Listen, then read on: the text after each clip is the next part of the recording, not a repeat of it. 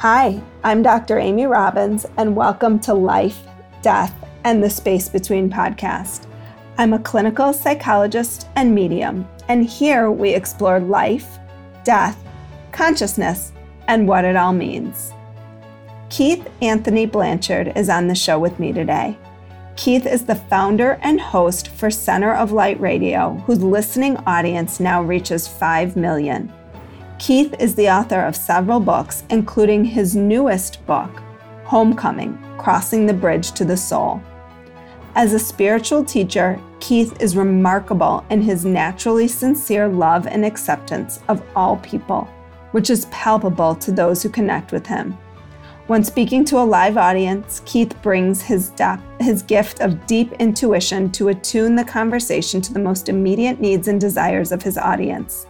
As a live presenter and spiritual leader, his broad and vast spiritual wisdom and background enlightens and resonates with a wide range of spiritual seekers and light workers. Born in Houma, Louisiana, and currently residing in Memphis, Tennessee, Mister Blanchard is a devoted father and enjoys a lifelong career as a professional musician in both contemporary music and with his spiritual band, Lavender Soul. Welcome, Keith.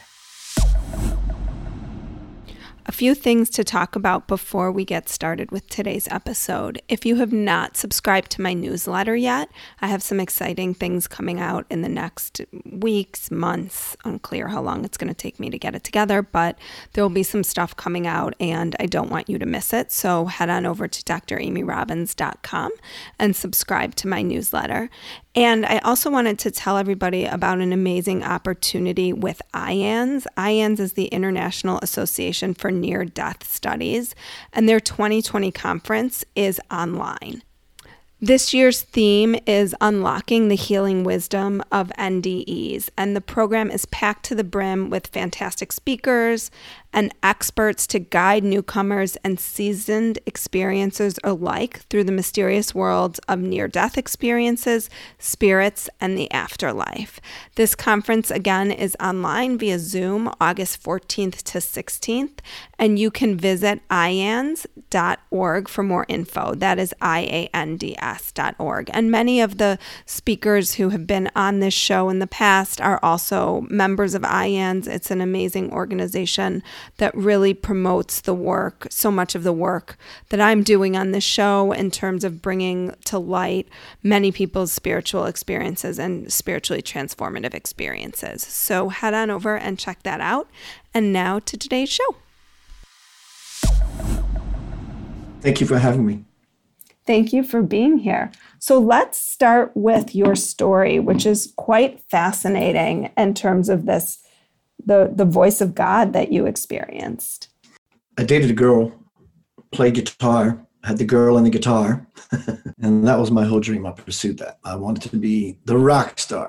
So being an aspiring musician, I leaned pretty hard on the girl.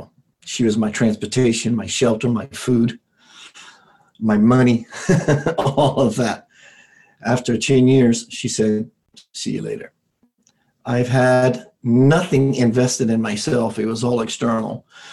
So everything came crashing down. Well, to back up a little bit, when I was younger, I was an altar boy. I always had God with me. At the age of six years old, I was asking very profound questions for a young boy. Where did we come from? Why am I here? Where am I going? And who am I? These kinds of questions. And my life became that unfoldment of those very questions at that early age. But at the age of fifteen, I was seriously thinking of becoming a Catholic priest. Um, and, you know, then my dad gives me an electric guitar. And a few years later, I met Jennifer and that whole dance I just described. When she decided to call the relationship off, uh, I went back to that very same closet that I stuffed God in when I met her and pulled that power out. I needed it. And I must have done something correctly. I would begin to ask this prayer very fervently, passionately, sincerely, humbly and vulnerably. I need to hear your voice. Now, though it, I did this for three weeks to a month, maybe, I don't believe the higher ups said, okay, I think he's now serious. Let's go down there and pay him a visit. I believe, I truly know it was in my first asking that I opened up a cosmic door. I somehow aligned myself with correct asking And one morning after playing music at a casino for seven sets, I was just dog tired. Came home, wasn't expecting to dream, much less have this experience. I was awakened out of my sleep by a voice that said, "Good morning, Keith, it's time for you to wake up," implying both out of your night sleep and your human slumber. I was thrown into a divine experience, an absolute experience. I smelled the voice, saw the voice, heard the voice, tasted the voice, I felt the voice. It was everything, everywhere, all the time. Um, and when it spoke, let's use that word, spoke. It's it's the easiest one. When it spoke, it spoke in one thought, whole thought, not fragmented, linear thought, that thought follows thought that we go through as humans in our head to process. I was impregnated with a packet of light. I call these packets of light that simply over the course of a couple of years would seep information out into my consciousness that I would log and uh, script into a document. Um, and after about a year and a half of that in meditation, Spirit said, "Keith, that's enough of the writing. Now go out and leave these principles because you don't want to parrot things. You want to be solid in these very wisdom nuggets that you are receiving." And so this is how it all started for me. But when I was in that experience, the voice asked me to sit on the sofa, press record on my tape player, and let my mouth move. I've never done such a thing. I said, "What will I speak about?" I said, "Oh, trust me, the, the, the presence will be present." And out came volumes of the most, not far out, but far in information I've ever received in that point in my life. And so for about eight years, this dance with the divine principle started shaping. And did you feel like you, like, how do you know it's God, or how do you, how are you defining God? Is it, di- I mean, you said divine principle. Is it a divine power? Is it source? Is it spirit? Is it God? Are they all one? Like, how do you differentiate those things? At least the ones you name, I don't put, there is no difference for me. It's all that. It was this beautiful love, non-judgmental. There, in the presence, you knew all the foolish things you've ever done, but guilt was not present. It was just simple. It was just a very, very simple, childlike, loving. And I call it God. We can call it grandmother. We can call it whatever we want. It wanted nothing from me except my highest joy. And I use joy always as my barometer to gauge what presence I am with, be it a person, be it a spirit, um, be it whatever. Joy to me is always the evidence of the presence of God. So um, where I'm at in my life, the levels of experiences I have had that fill me full of bliss and joy, of course, it makes sense to me that I would use that as my gauge and my barometer, my measurement stick to always say, you know, this is what I'm dealing with, so to speak. How do you define joy? How does anyone define it? It's kind of tough, except the look in their eyes and the smile on their face and how they are with other people and how they are with themselves. Joy. It's that feeling that we've all touched. Many of us have moved into it quite, quite nicely, consistently. But it's the return. It's our homecoming. It's that place that we know that exists, that we deserve. Many people, sadly, feel they don't deserve such bliss and joy. And they continue the same modality they've been living in all of their life. And sadly, they don't actually have the chance to live while they're alive. I like the concept of joy. Maybe I think we focus a lot on happiness, but I like the concept of joy because there's a play. When I think of joy, I think of a playfulness. You know, I think kids seem to be able to embody joy or exuberance more easily, perhaps, than adults. And so I really like that, to, to think about it in that way. It's a very simple template. We've just become difficult in our adulthood. And you know, we must be childlike to enter, to go back. And so they become the, the most amazing role models simply by their, their awe, their wonderment, their curiosity, their innocence, their purity. They have no filter. They'll say what they mean until we tell them to shut up, or you can't say that, or don't do that. You know, I've always said, why does a very young child feel that it could grab those things off of the shelf that was handed down by grandmother, this very uh, old china?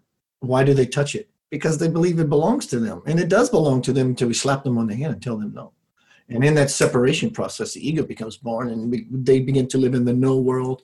I can't, I shouldn't, I better, I better not. And so that's a heavy spike. I mean, think about this. When we come into this world, the first thing that happens when we come through the womb is we get a slap on the hiney. What is our first impression of this world? I mean, you know, it brings us to a, this crying level of, you know, screaming out loud. That's painful. So, I mean, the first memory can be a, a very violent one for a child. Mm-hmm. And the level of imprint, I'm sure, does have some hold in the subconscious to where it does affect a person throughout their life. And then, of course, the behavior follows from the parents and how they instill their children and how they discipline the children. It reinforces that slap or uh, so forth and so on. But it's mm-hmm. children for me. They they just they just light me up.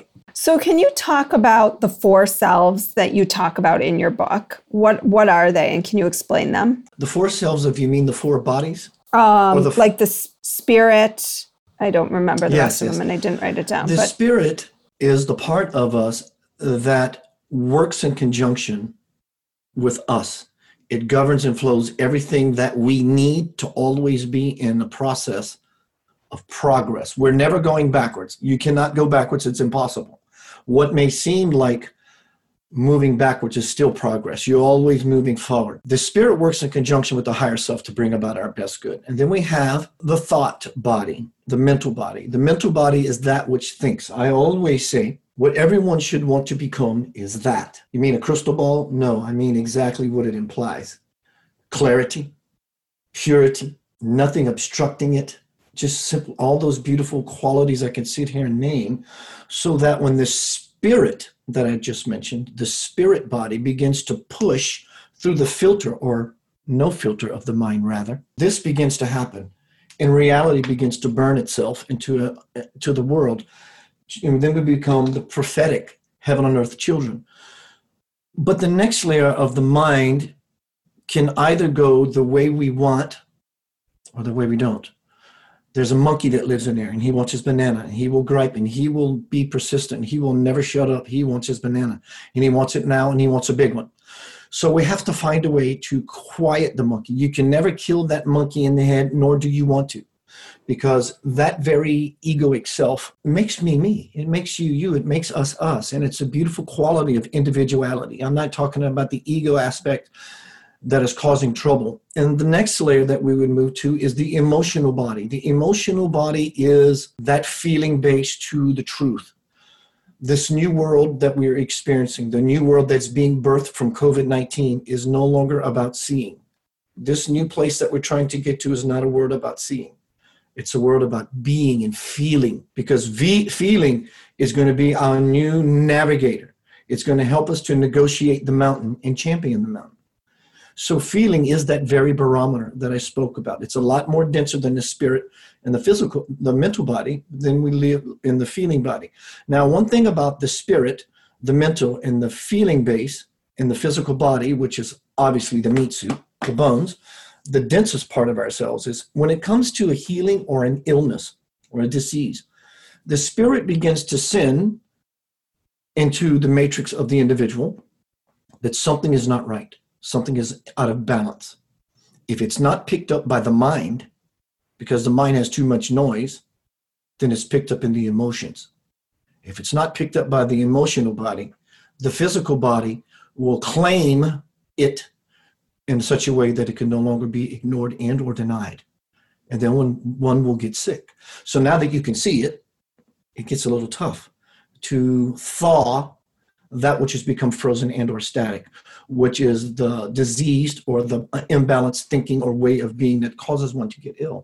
How you understand this is that it it starts in the spirit body, works its way down into a fit, the physical body, that, that, the, that the manifestation of the physical body, the manifestation of disease in the physical body in some way is really the manifestation of something in the spirit, mental, emotional, that had not been worked through or resolved. I would say it more this way. I would say it doesn't come from the spirit. The spirit starts the apex to let us know that there is an imbalance. And then when we don't understand it mentally, so the spirit brings it to a little more denser way, because we're dense creatures, and most of us don't have the awareness of the higher mind and the spirit. And so it can t- constantly brings it to levels that we can finally get that we're not doing so well. So how do we list, how do we learn to listen to it when it's the spirit versus the physical body, which sometimes feels like too late. How do we listen to it when it's disappeared? We have to learn the art of being quiet. The art of being quiet can... People's, I, I, this is what I say about meditation. Meditation is phenomenal. It's, it's the basis of all spirituality, really it is. But is there possibly another way? For me, meditation implies I'm going to do a something. I have a task. I'm going to sit and meditate to achieve something. That's wonderful, that's gorgeous, and it's deliciously powerful. I say when you do what you love, there's not a doing of something. You are being of something. You are being in love because you're not trying to achieve a space. You are already in this space. So we're trying to get to here only to have it bring us home, to come home. We're trying to find this path by moving forward. When we do find it, we're going to realize it's simply right back where we left. So the journey of a thousand years, one takes the first step. One takes that first step towards that journey of a thousand years. They've shaved literally five hundred years off of their spiritual journey because nothing happens without that first step. Nothing, absolutely nothing. So in your book, you talk about tests given to the soul, which lead, see, I, I warned you before, I pick out these little discrete pieces of Love it. it. Which leads to the soul-generating experience and to provide some self-reflection. Can you explain all of that? That's sort of like what we just talked about, how the spirit tries to let us know that we're not in balanced mode. Everything that happens to us is because it happened through us and for us. It depends on perspective, observation, clarity, honesty, all those wonderful words of being real with oneself. When the bad things in life happens, what do you see? Yeah, they're not pleasant. You know, no one gets kicked in the groin or chopped in the throat or punched in the heart or solar plexus. Those things are not fun. But there's always a diamond in the peanut butter jar. The diamond is full of light, but with the peanut butter all around it, it gets clouded and shrouded from those things. But what happens is when life brings us something, pro or con, we're truly the recipient of something that we've launched. So the soul is really omnipresent. It's everywhere. People say God lives within. Well, God lives without as well. There's nothing that it is not except fear. And fear is a construct of our own. God will never meet you in fear. God can't even, it doesn't even exist. So God doesn't dwell in there. It will launch you through it. But the soul is always calling you homeward. It's always calling you homeward, especially through troubled times. You know, we always see God loving us through kiss on the face. Sometimes it takes a kick in the pants. So the soul is all, like I said earlier, the, the higher self or the, the spirit is always working in conjunction with the lower aspects of self, self to self reflection. So we can constantly use this as a springboard, a way of seeing where we are in our life. So we can constantly strive for that forward step that eventually brings us right back to where we are here, present. So, so the self is the experience. Expression of the soul? The self. It depends on what self we're speaking about, the capital self or the lowercase self. The capital self would be, you know, people use the word in the spiritual movement, the higher self. But then again, we as people, this is me, this is myself. So that's why you notice in that passage, you see them as capped and one uncapped. So it's speaking about finding who you are in the dance. Now, here's the juicy nugget. People say, well, I want to be the higher self. I definitely don't want to be the lower self. I'm telling you, that's not true either. That's still duality. Mm-hmm. I'm choosing from a this or a that. The question I pose now is, who is this being that feels they have to choose between the this or the that? That's the third component, the most powerful there is, the Holy Spirit. That's which puts everything back into balance. It rectifies the choice make, the making of a choice, the world of duality. I'm, I have... only these two choices to choose from, this one or this one. I'm saying there's something else that exists that breaks the framework of all confines, which is infinite potential exists everywhere all the time. Right. And if you're aligned with that. Yeah, for sure. Then you're one with that and your soul and yourself, right? So it's all one in alignment with source or in God or however people want to define it based on their belief system, right? Lovely. Okay, got it. Now, if I can just integrate that into my life on a daily basis. So you Let's talk about fear, because you mentioned fear. And in your book, you define fear as false emptiness actualizing reality. I think now is a really important time to talk about fear, because fear seems to be where a lot of people are living. Can you c- can you talk to me about this? We use fear as a way to protect ourselves from that which we are afraid of. I'm scared of this big dog, and we think it's this tool. We think it's this big tool that we can use to wedge between myself and this thing that is making me scared to death. What happens in a fear scenario like that is you actually throw yourself directly into the jaws of the trap, and it brings it about. Fear is false emptiness actualizing reality. What this means is I have a false sense of myself. In fact, I have no sense at all. And I'm using this nonsensical aspect of myself to try to perceive something that is not real in, in the first place. So it's a curving within itself of absolute ignorance and fear and darkness, and fear turns within itself. Then it creates anxiety. And so, so can you give an example of that? Like how that would manifest, what that would look like? For example, I'm walking in my neighborhood. In my, in my early years, I had a fear of big dogs. And I see a dog. And first thing I have is a thought, uh-oh, dog. Second thing I have is a feeling, big dog. Next thing I have is a judgment, big dog hurt me. Next thing I have is a, a reaction, run. And my final, uh, my my intention is to run faster than the dog. And so I ensue this game, and the dog is that soundboard. It mirrors to me, and it brings about someone else who does not have a fear of dogs will just simply say, come here, boy, and the dog's got his tail wagging, and he's all excited. Fear is truly living in non-understanding. Don't get me wrong, I still have things that kind of put me on my the edge of my seat. But mm-hmm. I've learned that, you know, to put myself in the moment, meaning my awareness, okay, Keith, you are afraid of this thing. Find the real you in the fear, and the darkness of the, or the fear simply just dissipates, because the real me, which is the peace and the one that is connected to the spirit, is the light. So when I find the real me in the fear, it simply just dissipates. It just simply goes away. Hmm. Okay. So the feeling, what you're saying is the feeling goes away, so it doesn't have the opportunity to manifest in anything more than that. It's simply a fleeting thought that moves through your head, and you're done with it. When you grab the thought, thoughts are just clouds that move through the mind. Any thought you grab without judgment, it, right, wrong, good, bad, good thought, bad thought, it doesn't matter. When you pluck one of these clouds from the stream, it, you you you own it now.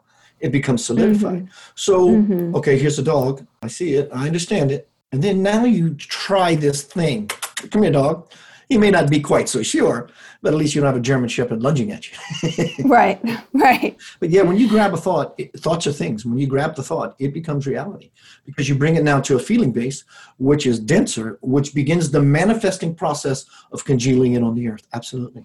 Mm-hmm. Well, and that, I think, God, there's so many different ways to talk about all of this, right? Is that that then becomes a man, you, you then manifest that, right? Like, is the dog scary, or did you manifest the dog to bite you? If the thought is this dog is going to attack me, you know, it's, it becomes a which comes first argument, right? Like, was the dog going to attack you and bite you? Or did you manifest in your fear, manifested the dog biting you? Perfect examples. If you ever go to see a band play music, you hear that feedback, that loud noise that makes everybody go, oh my God. What happens is the sound comes out of the speaker, back into the microphone, out of the speaker, back into the microphone, out of the speaker, back into the microphone, and it creates this regeneration process. It creates a feedback loop, and that's why that sound goes off. No different than fear, which how it creates anxiety, is some people are so afraid, not only do they just get afraid, they become afraid of being afraid. And this begins to turn this energy within itself. And this stuff begins to biofeedback. And that's why mm. people feel anxiety, and it's in their heart. And they feel like they're having a heart attack, because you're suffocating the heart with fear. You're, you are attacking your heart. Well, and then if you think about what ends up being the physical manifestation right. of that, literally, no right? joy. Heart attacks. Yeah, absolutely. Can you also speak to the, the laws that govern us? It's been a while. Please feel free to recite one. Sure. good good thing that I have my the book on my Kindle, so I could scroll scroll quickly. The law of gravity, the law of karma, the law of all possibilities, the law of giving. So let's go one at a time. The law of gravity. It's a very real thing until you become a master. I don't know too many people who jump off of high buildings. There are all those people that walk across tightropes. Hey, good one. And the notion is we're governed by these laws. Is that sort of the the premise? Yes.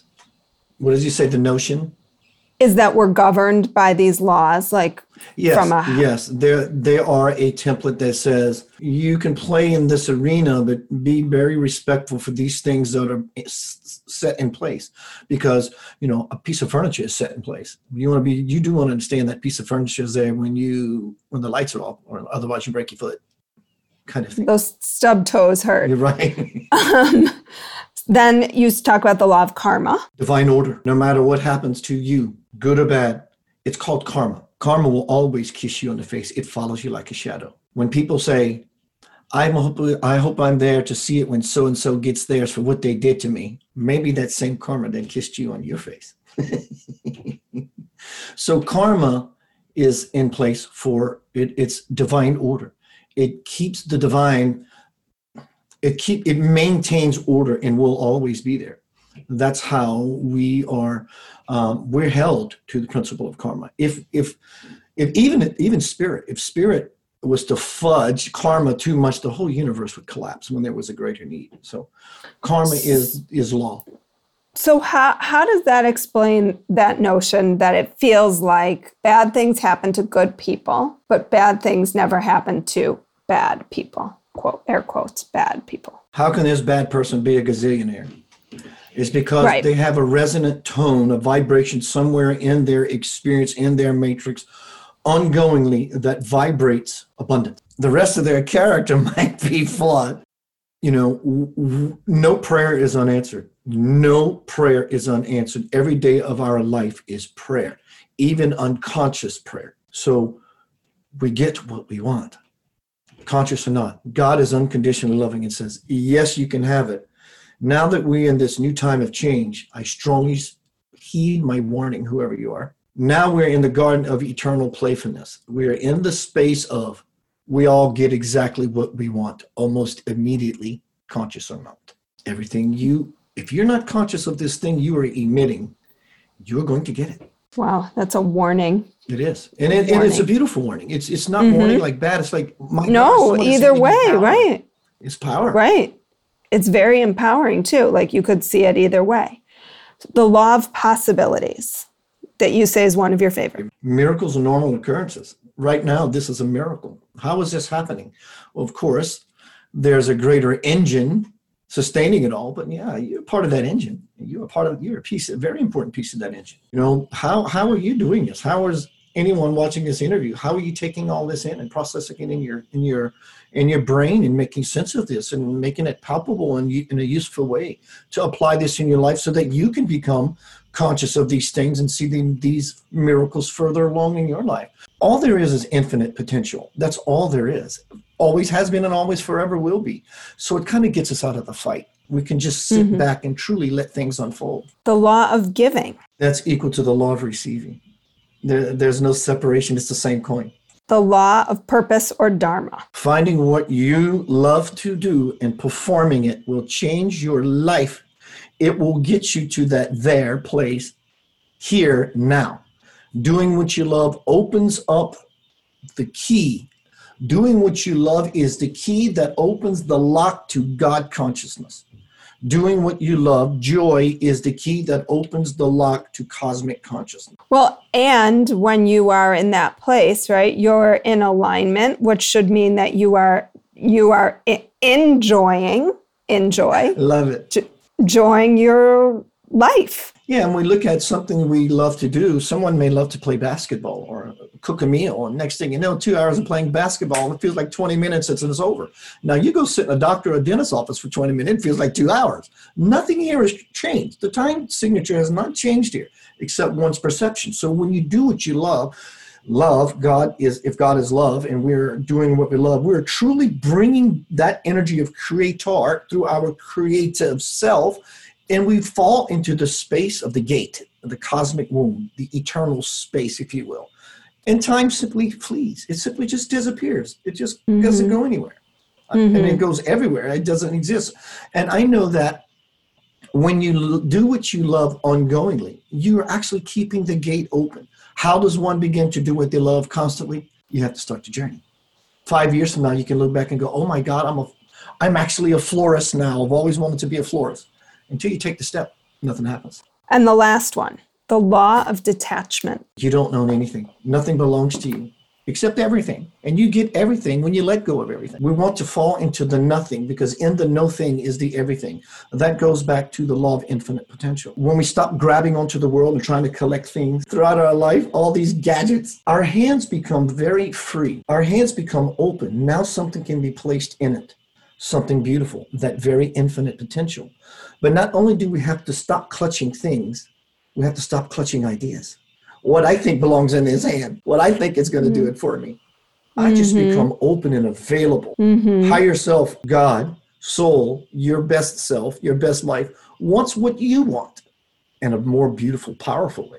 So not only does it really mean to release clutching of the of things, thoughts or things, I want it to look this way in the form of that person or this right. car. So detachment means truly surrender. It means well, surrender, it, being good, comfortable with your beautiful self. Well, and I think you sort of said it at the end here, but also releasing attachment to people, right? And I think this is really hard as a as a parent, to not define yourself by your role as a parent, and to not have your children, your children and who they are as a ref- as what seems like a reflection of you in terms of their behavior defining you. So there's a healthy detachment that can occur that can allow your children to be whomever they are going to be if you're not attached to that outcome. A lot of parents believe they own their children. You don't own your children. You are stewards of your children. You're guides for your children. In fact, if anything, they will guide you. And it's simply, yeah. you know this as being a doctor. Children don't learn by words. They learn by observation. So does so do parents. We all learn by, what are words? Words are just a bunch of bunch of garbled utterances that we use to try to convey an idea. Sometimes we use words to manipulate. You cannot manipulate what you see. I mean, someone cannot, you, you can see someone being manipulative. You know, the eyes take in very honestly and very purely someone's behavior.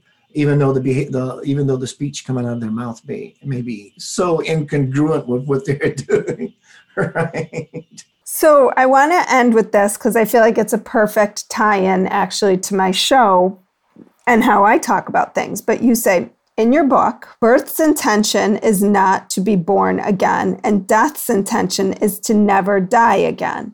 They're, the intentions of both are the same, to give you every change to consciously unify with all that is. Yes, because, you know, we have this belief that when we die, we're going to go back to God, and supposedly that's where we came from. So if God is the beginning and the Alpha and the Omega, and we have two dots, and we draw a straight line between those two dots, what do we have? We have just a, a one seventy-five, eighty years, if you're lucky, uh, of playing on this place.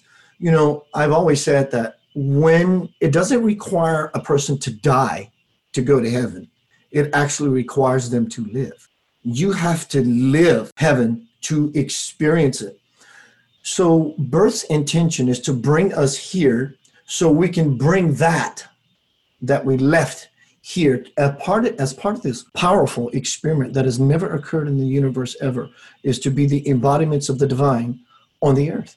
To bring that heaven here on earth. Jesus was such a being. All these avatars from India, uh, these Buddhist monks, whoever it may be, they are here as these living testimonies. We're all the living testimony. Dep- depends on, are we truly wanting to awaken and see that the beauty of, of ourselves? Nothing surpasses the beauty that you see when you look in the mirror. Nothing. You are the miracle. There's nothing else. There's nothing. There's no other way about it. Well, thank you for this enlightening mm. interview. If people want to know more about you, where can they find you? You could find me at center of light radio dot com. You could find me at keith anthony blanchard dot com, same website, two ways in. You can find me on YouTube at youtube dot com slash center of light radio. And you can order Homecoming, Crossing the Bridge to the Soul. Now it's available on amazon dot com, Keith Anthony Blanchard, Homecoming, Crossing the Bridge to the Soul. You can just find me on Facebook. I'm very approachable. I like kissing some cheeks and hugging some necks. I, I just love people. I can tell. It definitely, you're exuberant. So thank you so much for your time today and for this incredibly fascinating and in-depth interview, even though it was only for a short period. I think we covered a lot. I'm grateful. Thank you, everyone. You are loved beyond measure. Believe it. Thank you. Thank you. Like what you heard today and want to hear more?